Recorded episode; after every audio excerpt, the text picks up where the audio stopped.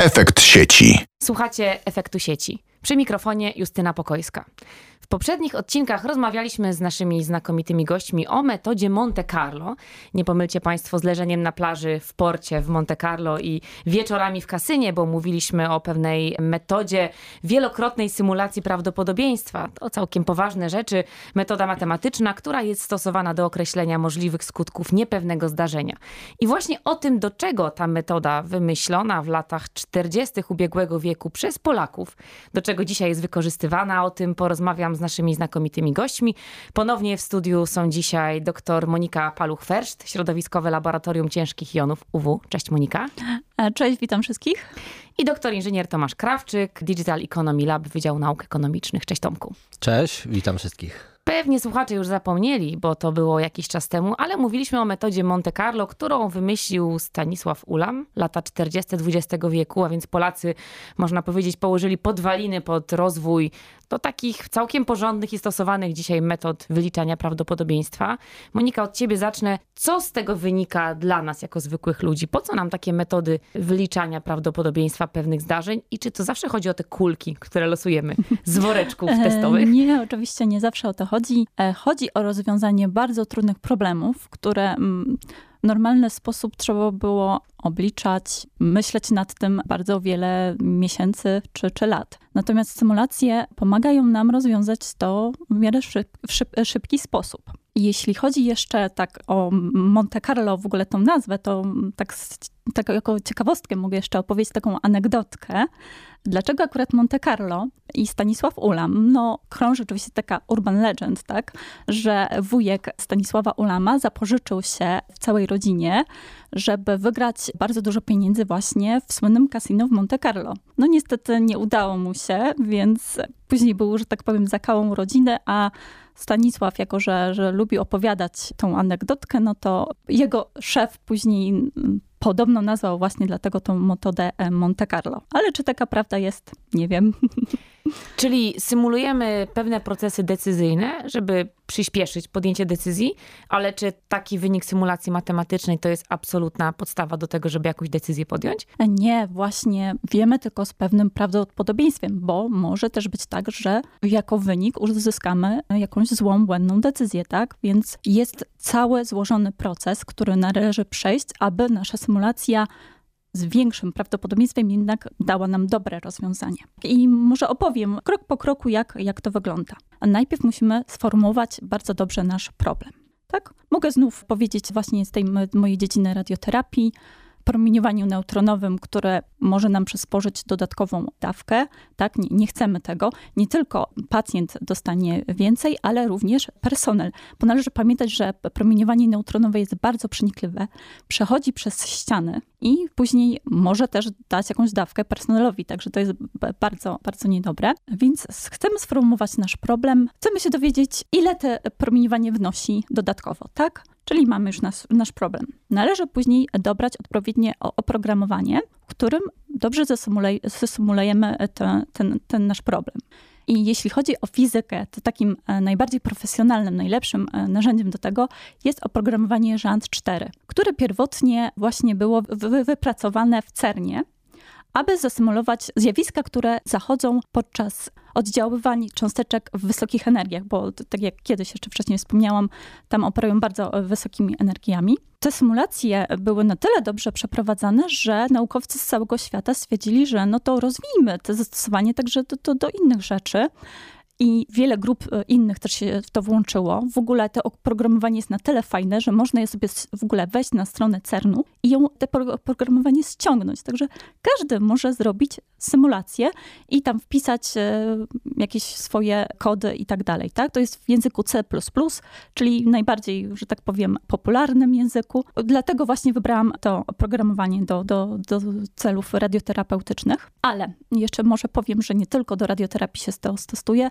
również do obrazowania medycznego, do ochrony radiologicznej, gdzie na przykład można zobaczyć, jaką człowiek przyjął dawkę od promieniowania zewnętrznego albo wewnętrznego, na przykład jak, nie wiem, połknął jakiś radioizotop płynny. Dobrze, więc mamy odpowiednie oprogramowanie, później musimy zbudować świat, w którym... Czyli te warunki tak, brzegu eksperymentu. Tak, dokładnie. Mhm. Dokładnie, w którym nasza symulacja będzie się odbywała. Wiadomo, trzeba z, zbudować cały bunkier z akceleratorem, z pacjentem, no i detektory. Ja stwierdziłam, że zamiast budować jakieś de detektory, to po prostu narządy wewnętrzne w pacjencie, moim, moim fantomie, będą tymi detektorami.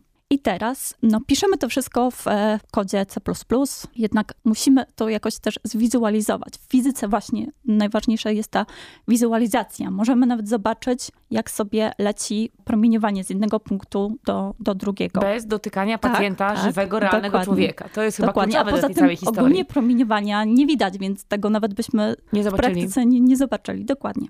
Następnie musimy uruchomić nasz problem, czyli puścić promieniowanie z, e, z akceleratora, tak?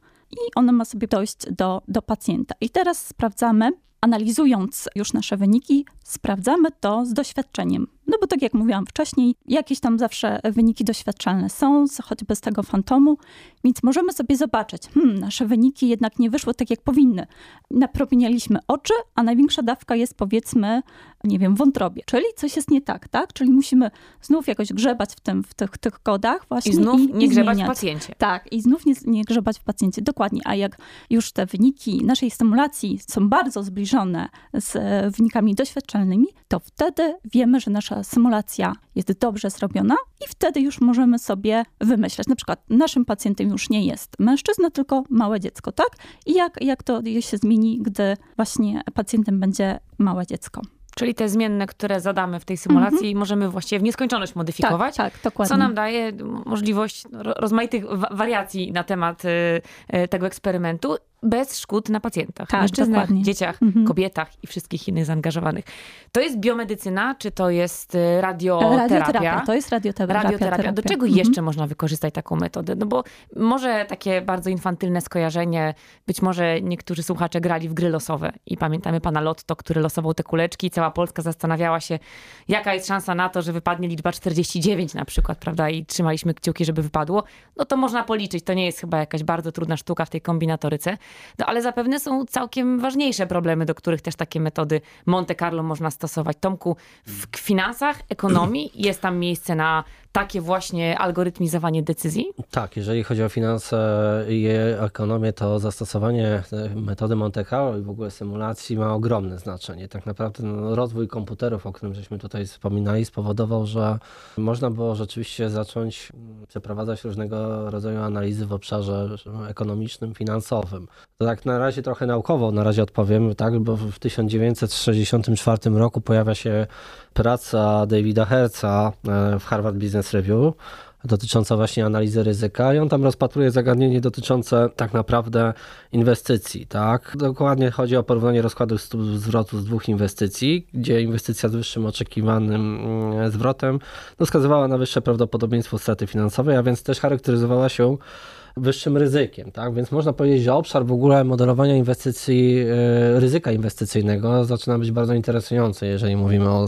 symulacji Monte Carlo. Przy czym to też tutaj e, najpierw taki jest wyjście, można powiedzieć, e, od takich prostych, można powiedzieć, modeli, gdzie na przykład są jakieś dwie inwestycje, tak określa się prawdopodobieństwo subiektywne z przedziału 0,1, powiedzmy, że dla jednej 0,6, dla drugiej 0,4 przy jakiejś wartości. No myślę, że tak bardziej tak życiowo to by było, jakbym się odniósł na przykład do przykładu, że no mamy w tej chwili, prawda, no procesy inflacyjne, tak? Mówi się o nich dużo w telewizji, ale łatwiej nam się odnieść do tego wtedy, kiedy wchodzimy do sklepu i robimy jakieś tam codzienne sprawunki. Powiedzmy, no spostrzegamy, że mleko, no nie wiem, w butelce, które kosztuje dzisiaj tam 3,20, obserwujemy okazujemy następnego dnia, że cena już jest wyższa, 3,25 powiedzmy, no i dochodzimy do wniosku, o kurczę, no to w zasadzie można by było przyjąć taki już schemat, że tak, przyjmę sobie jakieś trzy ceny, tak, i określę, że nie wiem, będzie jutro 3,40 lub 3,45 lub 3,50 i przypiszę subiektywne jakieś prawdopodobieństwa, tak, że się akurat tak wydarzy. Może dla najniższej tam powiedzmy dam 0,6, jako 60% Ale poczekaj, szans. ty wskazujesz te subiektywne prawdopodobieństwa? Tak. Po prostu na, nadajesz je, czyli zadajesz Nadaję, pewne tak. Tu wartości? korzystam trochę tak naprawdę z jakiejś o, wiedzy takiej swo- każdy kontekstowej, z nas, kontekstowej spoza tego własnej. algorytmu. Tak, Okej. tak, na zasadzie, Taniej że... już nie będzie, tak? Czuję, Taniej Tomasz już nie będzie, Mhm. tak, tak, tak.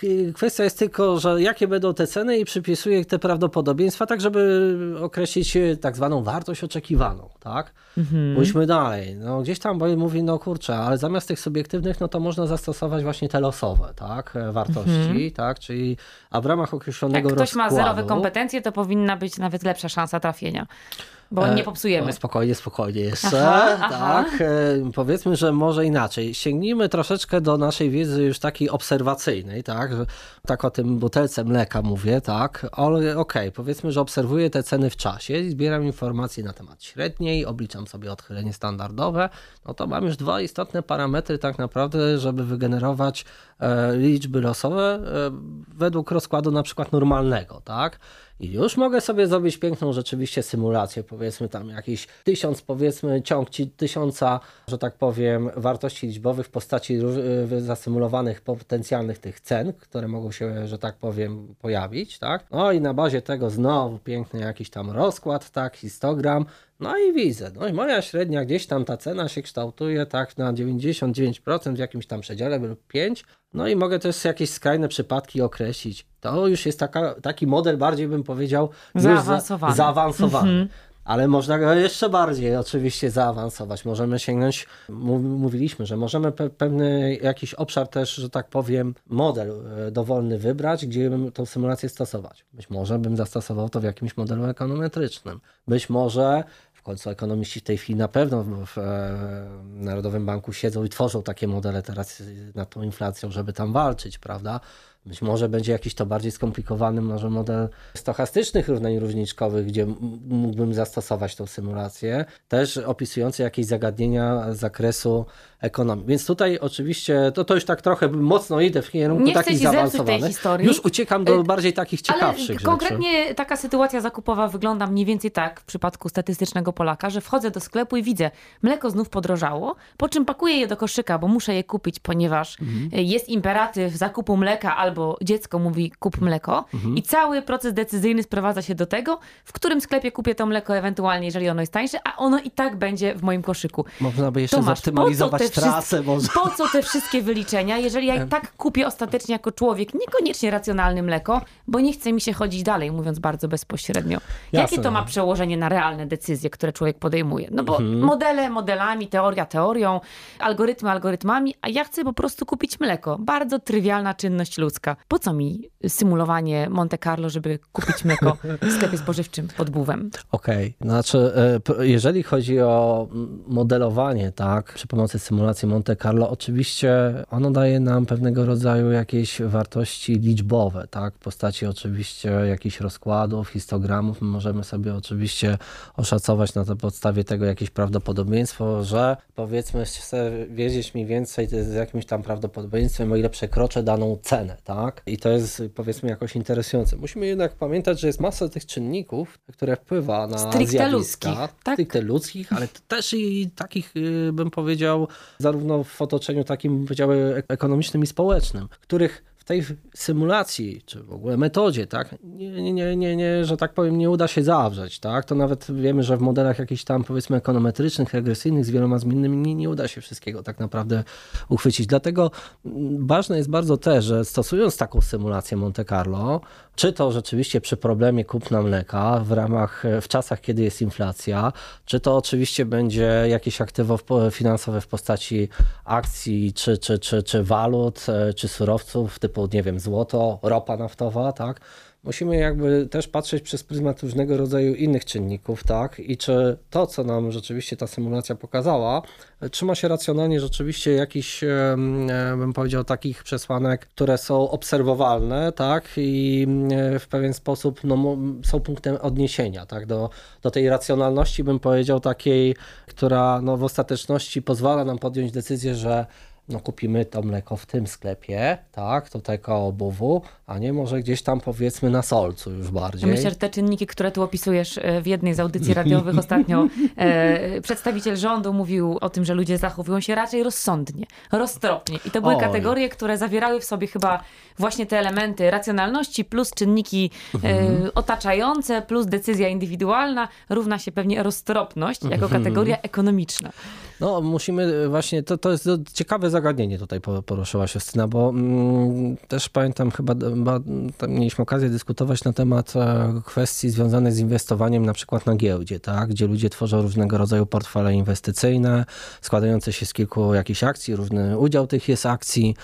Można oczywiście na podstawie tego obliczyć, no właśnie, tak, y, już sobie oszacować, jak coś się tam wydarzy w przyszłości, te akcje wzrosną, ile ja zarobię, jaka to będzie tutaj stopa zwrotu i tak dalej. Kontekstowo często myślimy w kategoriach będzie dobrze, tak, będzie dodatnia jakaś tam stopa zwrotu, zarobimy, a rzadziej nam się zdarza rzeczywiście raczej myśleć, kurczę, a ile mogę stracić tak naprawdę gdzieś tam i tu rzeczywiście symulacja Monte Carlo też nam pomaga połączeniu no właśnie, z różnego rodzaju narzędziami finansowymi, które zostały opracowane. Gdzieś tam w latach 70. zostały opracowane chociażby dla instrumenty pochodne, opcje realne, tak, które umożliwiają szacowanie wyceny. Już tą symulację się stosuje.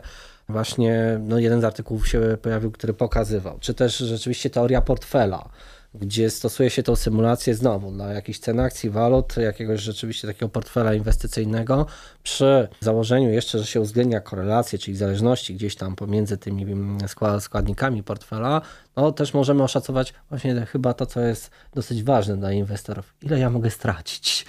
Bo e, często właśnie my tak psychologicznie gdzieś myślimy, ile my możemy na tym... zysku, tak, jasne. tak, tak, a m, rzadziej się zastanawiamy, ile tak naprawdę możemy stracić i, i, i to właśnie na przykład z punktu widzenia e, teorii portfela jest bardzo dobre pytanie. Symulacja nam Monte Carlo pomaga jeszcze jakby wygenerować różnego rodzaju zmiany, na przykład fluktuacje, że tak powiem, jakie mogą być w przyszłości, jeżeli chodzi o ceny poszczególnych tych składowych portfela. No i na tej podstawie możemy zobaczyć e, przy tych fluktuacjach, ile rzeczywiście nasze straty mogą Nie wynieść. inwestując własnych realnych pieniędzy, tylko wartości, jak to mówił Ulam, na kartce nagryzmolone jakieś liczby, prawda? Tak, ja muszę takie doświadczenie, szybko tylko powiem, że kiedyś na Wydziale Matematyki prowadziłem właśnie zajęcia na Politechnice ze studentami matematyki, gdzie byli nafaszerowani wiedzą w zakresie inżynierii finansowej, ale jak przyszło tak robić takie eksperymenty na komputerze z tymi portfelami, no zobaczyli, że no ta losowość jest potężnym elementem, jeżeli chodzi o te portfele i cały ten materiał matematyczny nie wystarczy. Coś musi być jeszcze więcej, jakiś zdrowy rozsądek, e, spostrzeganie. To jest coś, co gdzieś zawarte było chyba w książce Kahnemana, już e, dobrze nie pamiętam. Myślenie wolne, myślenie szybkie? Tak to jest, te wszystkie to. procesy o Takie pułapkach myślenia. Bardzo Pułapki dobra myślenia, książka. dokładnie. Tak, Ona ostatnio, zahacza o finanse behawioralne. ostatnio y, reaktywowana popularność na tę książkę. Ona była kilkanaście lat temu wydana w Polsce, zdaje się 10 lat temu i teraz jest, można powiedzieć, no, drugie wcielenie popularności tej książki. Zachęcamy słuchaczy też do zajrzenia do Kahnemana. Monika, do czego fizyka wykorzystuje tę metodę? Bo wiemy już o, em, o e, radioterapii, wiemy o finansach. Tomek nas zabezpieczył przed nierozsądnymi inwestycjami. Czy taka fizyka teoretyczna też wykorzystuje gdzieś metody symulacji? Czy jesteście bardziej racjonalni niż metoda Nie, prawdopodobieństwa? Monte Carlo praktycznie jest do, do wszystkich e, jakby dziedzin fizyki stosowana. Jeszcze do opracowania medycznego, do ochrony radiobiologicznej.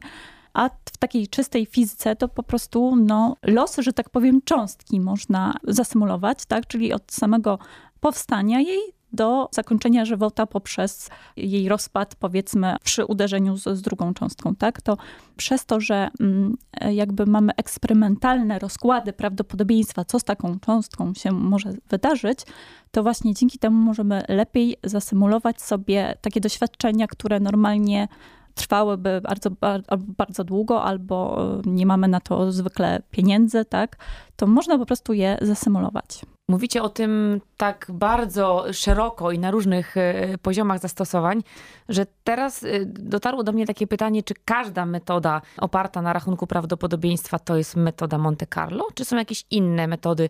Czym charakteryzuje się ta metoda? E, jeszcze- i Czym się Mhm. wyróżnia na tle i- innych? No bo rozumiem, że P od X, czyli ten wzór na prawdopodobieństwo, można wyliczyć dla, dla wszystkiego, ale czym się różni Monte Carlo od każdego innego rachunku prawdopodobieństwa? Ja mogę na przykład jeszcze z takiego swojego doświadczenia powiedzieć to, co zauważyłam, że tak od e, drugiej połowy lat dwudziestych 19, 20 wieku. XX Mhm. wieku, tak, nastąpiła taka e, moda na to, że żeby nazywać Monte Carlo w zależności od jakiegoś e, szczegółowego zastosowania inny sposób. To niby jest Monte Carlo, ale ponieważ e, my stosujemy do czegoś innego, więc nazwiemy to inaczej. Na przykład Monte Carlo wiemy, że e, mamy jakiś ustalony czas, czyli jest początek eksperymentu, koniec, no i z pewnym prawdopodobieństwem możemy uzyskać jakieś, jakiś wynik. Natomiast jest taka metoda, w której zawsze uzyskamy dobry wynik, ale ona, powiedzmy, symulacja może na przykład trwać już w nieskończoność. I taką e, metodę właśnie opisano jako Las Vegas. Hmm, Patrząc jeszcze tak lepiej. teraz, e, na, na, ponieważ myślę, że druga połowa XX wieku jednak należała do Las Vegas, jeśli chodzi o kasyna, więc akurat w tą stronę. No i jeśli chodzi o teraz przeszukiwanie takich jakby alternatywnych rozwiązań w połączeniu z tym, że symulujemy sobie stan początkowy, czyli naszą populację początkową i później losuje, losujemy też e, zachowanie się tej populacji w czasie, czyli takie, takie mutacje różne, właśnie jako teorię genetyczną albo Darwina bodajże, właśnie do analogii, w- analogii do... do Czyli można powiedzieć, że Monte Carlo jest bardziej restrykcyjną Tak, metodą. tak, Tam tak, są tak, określone dokładnie. warunki, o których już Mhm, mówiłaś i, mhm. i w tej rozmowie, i w poprzednim spotkaniu. I one muszą być zrealizowane, żeby móc nazywać coś tak, metodą Monte Carlo. Monte Carlo, a nie Las Vegas. Albo na przykład wyczytałam, że y, tenże Sławomir, y, Stanisław Ulam, o którym już mówiliśmy kilkukrotnie, Stan. tak, wraz z kolegami z Los Alamos, to jeszcze inne Las Vegas tutaj nam się pojawi. Ale Manhattan. Tak, oni y, y, produkowali wiedzę i przygotowali się do stworzenia komputera, który miał pokonać człowieka w szachach, bo Ulam bardzo lubił grać w szachy i udało im się to w 56 roku. Powstała sztuczna inteligencja, która pokonała człowieka, oczywiście na tamte czasy pokonała człowieka w grze w szachy. Koledzy z Los Alamos zapisują się również na mapie naszych osiągnięć fizycznych, także tu geograficzne porównania na szeroką skalę. Czyli Monte Carlo jest restrykcyjne. Tak. Monte Carlo wymaga zastosowania pewnych konkretnych kroków. Mhm. Y, Monte Carlo też pokazuje z pewnym prawdopodobieństwem tylko, że coś się Tak, wydarzy, dokładnie. ale W również przybliżeniu. Tak. dając szansę, że to się równie dobrze może nie wydarzyć z tak. Albo prawdopodobieństwem. jakaś zła decyzja zostanie podjęta, bo po prostu wyszły, wyszedł zły wynik. A jakie inne czynniki muszą być wzięte pod uwagę, żeby podjąć decyzję dobrą? Bo pewnie o to nam wszystkim chodzi. Mamy przybliżenia, mamy estymację, mamy Ja też zauważyłam tak szacunki. właśnie tu po, roz, po rozmowie z, z, też z Tomkiem, że tak jak do tych ekonomicznych, że tak powiem, rzeczy, trzeba jeszcze na przykład dodać socjologię, tak? Czyli na przykład jeszcze dodać, co sobie taki Kowalski pomyśli. I taki mm, kierownik sklepu sobie pomyśli, dobrze, w tym sklepie obok jest o 5 groszy taniej. Nie, to mogę dać wyższą cenę, bo po 5 groszy nie nikt nie, będą szli. pójdzie, tak? Ale jeżeli to już będzie 30 albo 50, to może jednak nie pójść aż tak wysoko. Bardzo się cieszę, że dr Monika e, Paluch-Ferszt, fizyczka, e, mówi, że socjologia ma tutaj prymat, prawda? Reprezentanci socjologii się cieszą, ja się bardzo cieszę, że do, doceniacie naszą naukę. Trochę żartem, a trochę serio, ale rzeczywiście no, tych czynników takich pozaracjonalnych też jest całkiem sporo. Tomek, co ty byś dołożył do tej wiedzy? Rozmawialiśmy w kuluarach o tym, że jeśli się włoży do algorytmu śmieci, to się też wyjmie śmieci. Więc jak nie wyjąć śmieci z tego całego procesu decyzyjnego? Przede wszystkim istotne są bardzo dane tak naprawdę historyczne, na podstawie których możemy oszacować no, takie najważniejsze parametry wartości średniej, tak i odchylenia standardowego. Czyli tak zwane dane eksperymentalne. Tak? Tak, tak, te dane eksperymentalne są ważne, przy czym tu jeszcze można też no, uwzględnić fakt, że to są jakieś tam niepełne dane, można sobie jakoś tam poradzić i na tej podstawie rzeczywiście wygenerować, przeprowadzić tą symulację Monte Carlo, tak? Ale właśnie musimy sobie zdawać sprawę, że jeżeli te parametry zostaną zaburzone, tak, w pewien sposób, czyli te dane powiedzmy pierwotne, do których będziemy sięgali, tak, będą, będą w jakiś sposób niekompletne lub zafałszowane, co najgorzej, tak, to spowoduje to, że nawet jeżeli użyjemy tego generatora liczb losowych w oparciu o te parametry, to uzyskamy oczywiście zafałszowany jakiś ciąg, z którego owszem, no, będziemy mogli sobie wyciągnąć statystyki opisowe, będziemy mogli sobie ustawić jakiś tam histogram, tak, i, i też e, uzyskać ten rozkład w ramach tej symulacji, nawet ba, policzyć jakieś tam prawdopodobieństwa ale to nie będzie niestety tym punktem odniesienia takim, na podstawie którego będziemy mogli wyciągnąć jakieś realne, e, tak, aplikowalne wnioski, wnioski. wnioski. Plus myślę, że to jedynie może być zweryfikowane właśnie bardziej z tą wiedzą właśnie, o której żeśmy sobie mówili, tak? To wiedzą takie, taką bardziej... Czynniki mm, miękkie, czynniki ludzkie. Tak, czynniki ludzkie, czynniki miękkie, tak, e, czy ta, no właśnie socjologia, tak, czy też... E, psychologia. Psychologia, obserwowane w ogóle pewnego rodzaju jakieś To jest zdarzeń. uczta, gdy naukowcy ściśli wymieniają tyle wspaniałych nauk podczas rozmowy, oddając Ale ja uwielbiam psychologię. E, prymat, że to jest wiedza i nauka, także to unikatowa okazja. Tu ja się myślałem... zatrzymam, żeby nie psuć, Tomek. No nie chciałem do tej inżynierii. Nie, nie, już na inżynierię czasu nie ma. E, niech konkluzją z tej naszej rozmowy e, będzie e, takie przemyślenie, że jednak warto te nauki łączyć i chociaż paradygmat interdyscyplinarny jest mm. taki teoretyczny i wydaje się zapisem tylko na kartce. Ale da się. To jednak okazuje się, że fizycy mówią o tym, że socjologia jest potrzebna. Tak, Ekonomista dokładnie. mówi, że psychologia behawioralna nie tylko jest potrzebna. To może warto sięgnąć za płot, bo tam też są całkiem ważne teorie i też może wnioski, które nas przybliżą do podjęcia dobrej decyzji w strategicznej sytuacji I kupowania łączmy, mleka. Łączmy siły naukowe. Łączmy siły, tak. I te tak. decyzje zakupowe podejmujmy wspólnie.